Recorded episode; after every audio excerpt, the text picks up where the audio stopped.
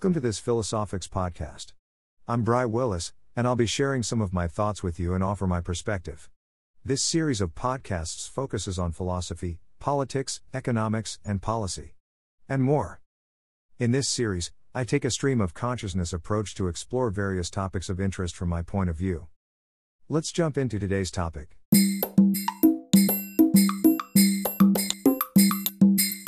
Democracy is the cornerstone of Western political systems. Unlike capitalism, there aren't many people, save for some monarchs and despots, who don't support democracy as a form of government. Capitalism has its detractors, but that's a topic for another day. Democracy, on the other hand, is one of the most valuable gems to have been mined in the Age of Enlightenment. Democracy is the promise of having each individual voice heard. Sure, modern democracy is more typically instantiated in a republican form, but the people have a vote. At least in theory. Democracy is cherished in government, though it is extremely rare in industry, but that's another topic for another day.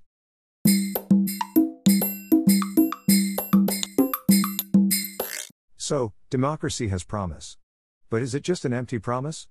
Is democracy more substantial than the illusion of control? According to Wikipedia, the illusion of control is the tendency for people to overestimate their ability to control events, for example, when someone feels a sense of control over outcomes that they demonstrably do not influence. I don't feel that considering democracy to be an illusion of control is a difficult position to accept.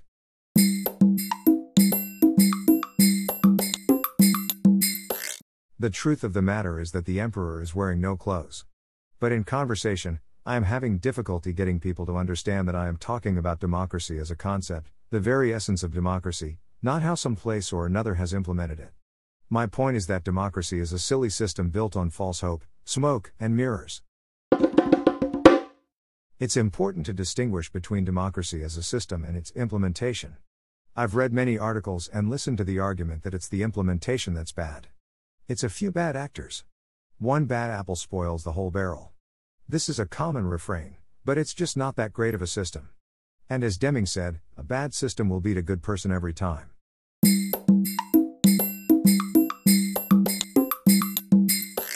We hear excuses like democracy requires an educated populace, a statement misattributed to the likes of Alexis de Tocqueville and Thomas Jefferson. It's good sentiment, but the problem with democracy is more fundamental than this.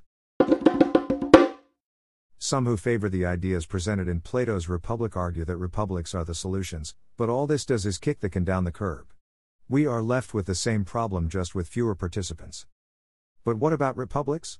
Plato's argument that the most meritorious rise to the top sounds plausible. This is partially correct, but it's not those skilled in democracy that rise to the top. It's the best manipulators. The best sociopaths rise to the top.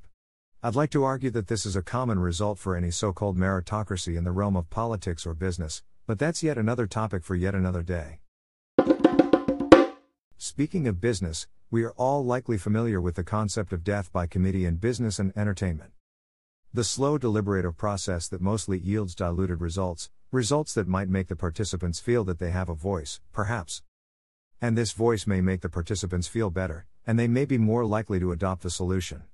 But the solution is also more likely to pale in comparison to what it might have been. In my experience, democracy is slow and leads necessarily to mediocre solutions. And then there is some inherent risk aversion in the system.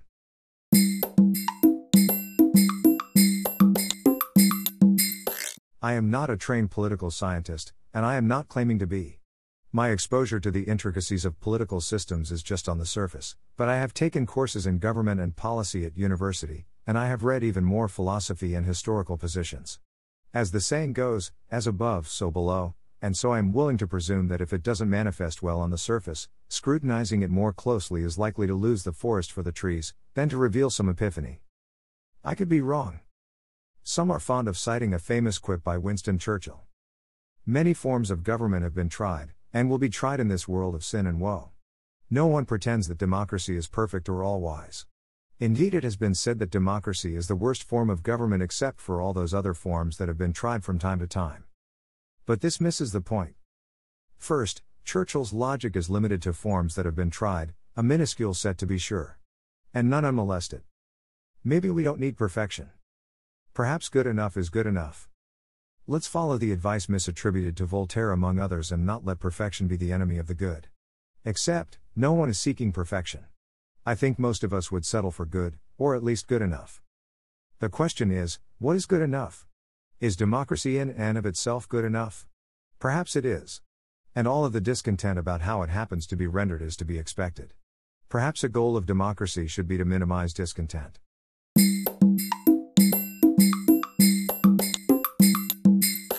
One way to evaluate a problem is as a systems thinking optimization problem. That would leave us asking what democracy is attempting to optimize. I think it's clear that this would be a multi-factor model, so what outputs are we trying to optimize? It's not likely that this would be a steady state model, and much of this relies on an unstable preference theory, so what is optimal today might no longer be optimal tomorrow, or in 10 minutes. One meta narrative I am leery of is the notion of progress, the most egregious being the teleological nature of it as well as our own privileged position. This is similar to the rationale Latour takes in his claim that we have never been modern, but as we've done with capitalism, democracy in the workplace, and sociopaths, we'll shelf the false promise of the Enlightenment for another day. But we return to the question how does one optimize a heterogeneous model? Are there systems? Even theoretically. Even unimagined, better than democracy? And, how might these systems fare when humans populate the model? Spoiler alert, to be fair, any postmodern knows the answer to this. There is no best system, and, as Lyotard reminds us, we need to be suspicious of the meta narratives underlying the claims projected upon democracy.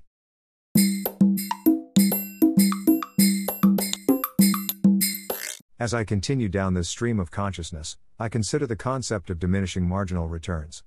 So, even if there were a democratic system that could theoretically be optimized, it would have to face the human factor, and that would be subject to the diminishing marginal return of knowledge and information, as we go down the participation pool from highly knowledgeable to low information voters. And this doesn't even address vested interests and conflicts of interest. It doesn't even touch on the point that people are predictably irrational. Returning to Plato's Republic, in all its elitist glory.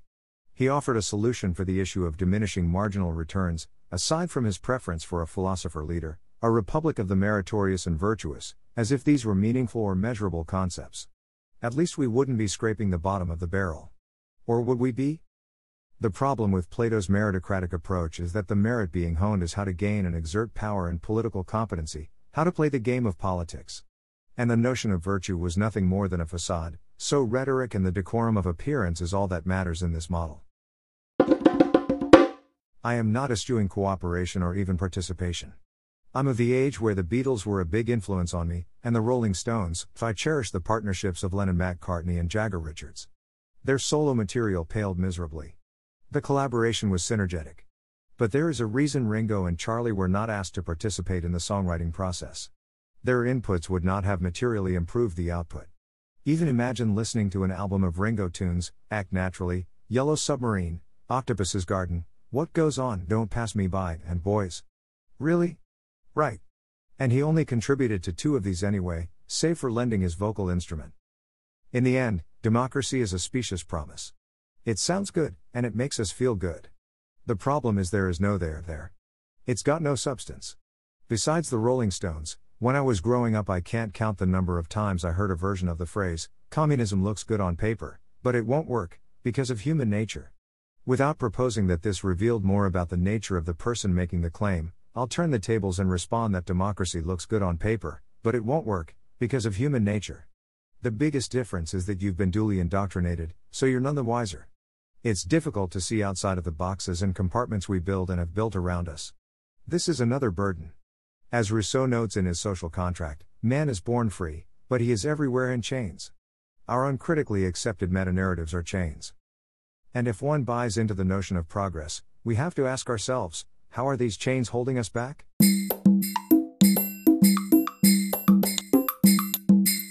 Thank you for stopping by. This wraps up today's topic. I hope you found the content informative, and, most of all, engaging. This is part of a series of podcasts. Visit again to hear other topics of interest. And visit the companion blog at philosophicsblog.com for transcripts as well as an archive of information predating these podcasts. You can submit questions and comments on the blog, too. That's philosophics.com. Take care.